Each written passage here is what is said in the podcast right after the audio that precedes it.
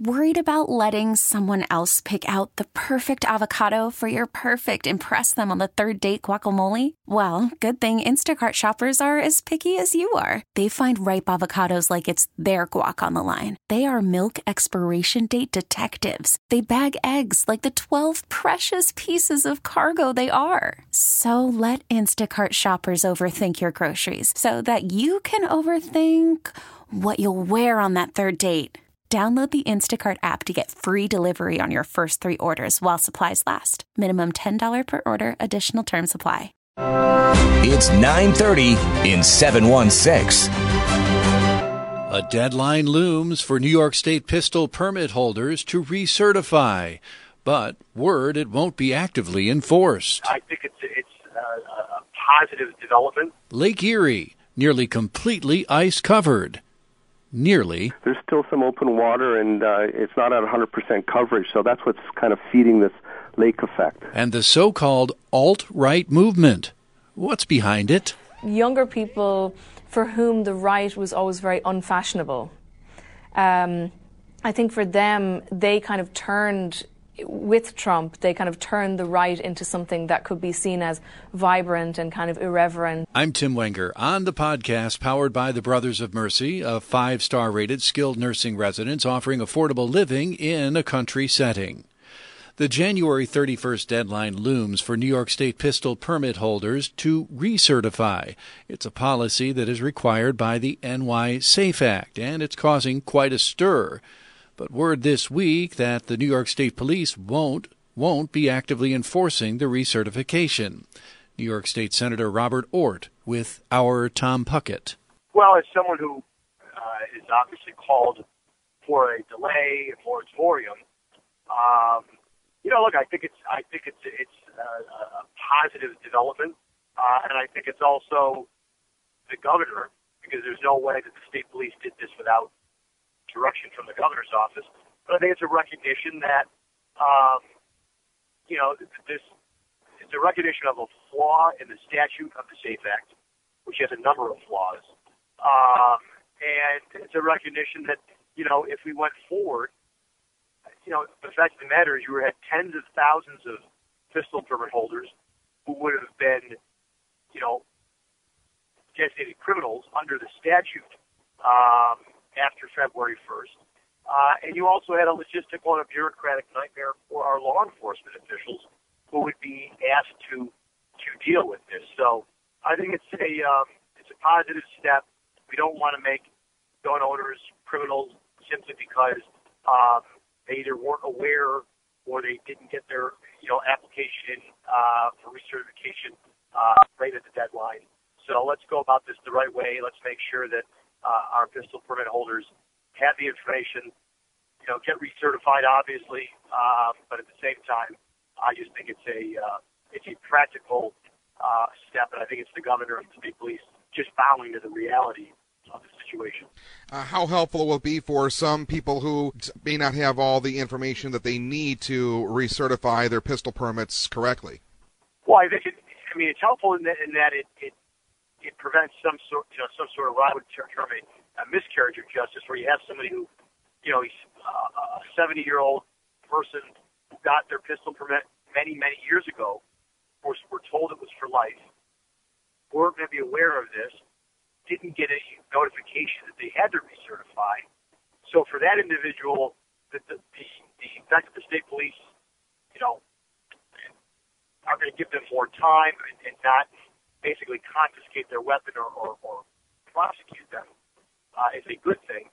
But we still, I think there's still an onus on the state to make sure that pistol permit holder, uh, uh, holders know if they have to recertify. You know, there's a continued effort I think we have to undertake to make sure people are aware and that people are going through the process the right way. Um, even though, for me, um, you know, uh, we still make every push and every effort uh, legislatively and uh, governmentally to try and, quite frankly, repeal the SAFE Act itself. So I've told people out there, regardless of how you may feel, you know, let the elected officials worry about repealing the law. You just follow the law. And so, um, you know, uh, I would still encourage folks to uh, to go to the state police website or the Niagara County Sheriff's or Erie County Sheriff's websites, uh, the clerk's websites.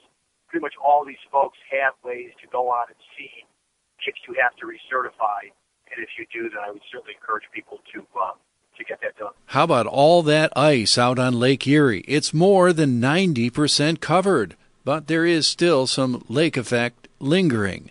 Susan Rose and Brian Mazurowski checking in with meteorologist Steve Vermette at SUNY Buffalo State. Yeah, well, we still have some open waters. Um, the eastern basin of Lake Erie is the deepest of the Lake Erie's basins, and there's still some open water, and uh, it's not at 100% coverage, so that's what's kind of feeding this lake effect.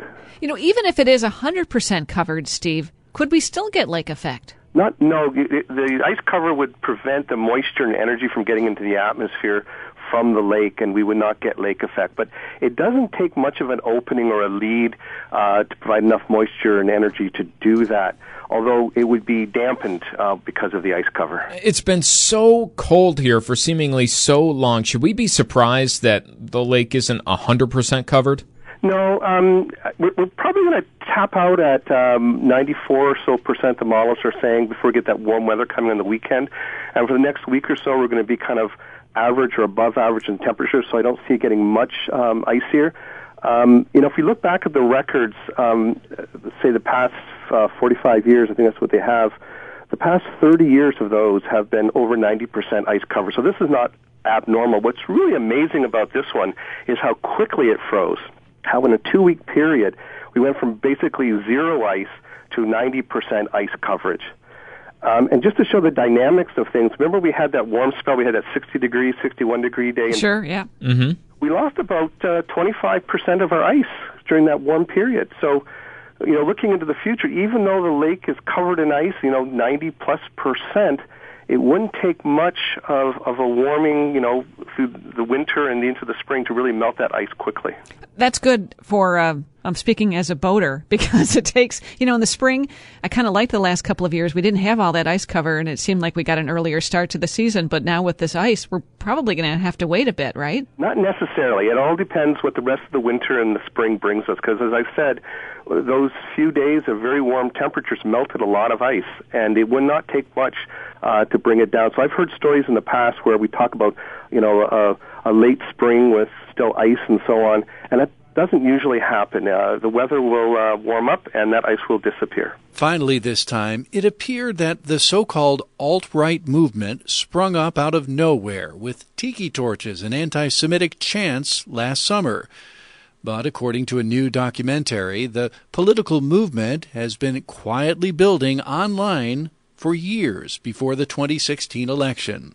Dan Harris taking a closer look. You might think you know the full story of the so called alt right, but a new documentary sheds light on what the filmmakers say is one of the most surprising roots of the movement sexual frustration. Author Angela Nagle spent more than a year exploring the online origins of the alt right movement, which she says included communities of single men struggling to find a date.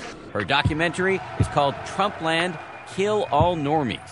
So, who are normies? Normies is a term used by the alt right to refer to uh, essentially mainstream people. Nagle found that many of those outside the norm found kinship with groups of so called pickup artists and incels. What are incels? They're involuntarily celibate men. And so uh, the, the incel kind of um, forum world was very much about um, expressing your frustration with being celibate. The documentary traces a community of men who act on their frustrations, including a mass shooter named Elliot Rodger, who went on a rampage at UC Santa Barbara in 2014, which left six people dead. Nagle says many of these young men came to believe that feminism was the central problem. Nagle says this burgeoning online movement found its perfect foil in what it saw as the excesses of political correctness on college campuses, giving way to so-called safe spaces and a hierarchy of perceived injustice. We got a sense of what critics of the left say they find so objectionable on a recent visit to the University of Utah. Ben Shapiro, a conservative uh, commentator and podcaster, showed up on the campus, and there were protests against him and I interviewed uh, one young person who had been vowing to shut the event down. And I said, well, that doesn't really comport with the First Amendment. I don't care. You don't care? I don't care. Why not? I don't think that's a like relevant document right now. This like very hard line anti-free speech kind of campus culture was revealed as being quite terrifying to a lot of people who were, you know, very much in the center politically and they found themselves sharing kind of alt-right memes. While the alt right gained fuel from its perceived enemies on the left, it also received an enormous injection of energy from then candidate Donald Trump. The American dream is dead. I will bring it back. Younger people for whom the right was always very unfashionable.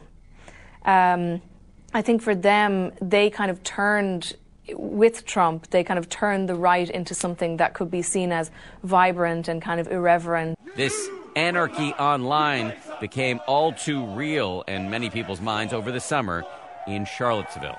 I think Charlottesville was the moment when nobody could really, with a straight face, say that, that, that this was irony anymore. In the documentary, Nagle attends the National Policy Institute's annual conference, a white nationalist think tank led by Richard Spencer.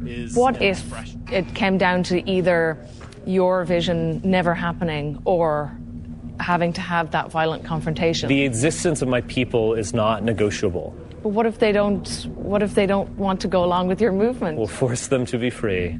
Through force or not, Spencer's alt right has its sights set on expansion, possibly moving far beyond traditional party lines. I think that they are quite strategically clever and they know that they can potentially drive a wedge where there is already um, a bit of tension on the left.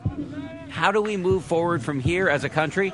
Nagle says the solution lies not on the extremes, but instead with the rest of us, the so called normies, finding a way to live together. We're back tomorrow. That's 9:30 in 716. We're back tomorrow with another edition from the studios of WBEN Buffalo.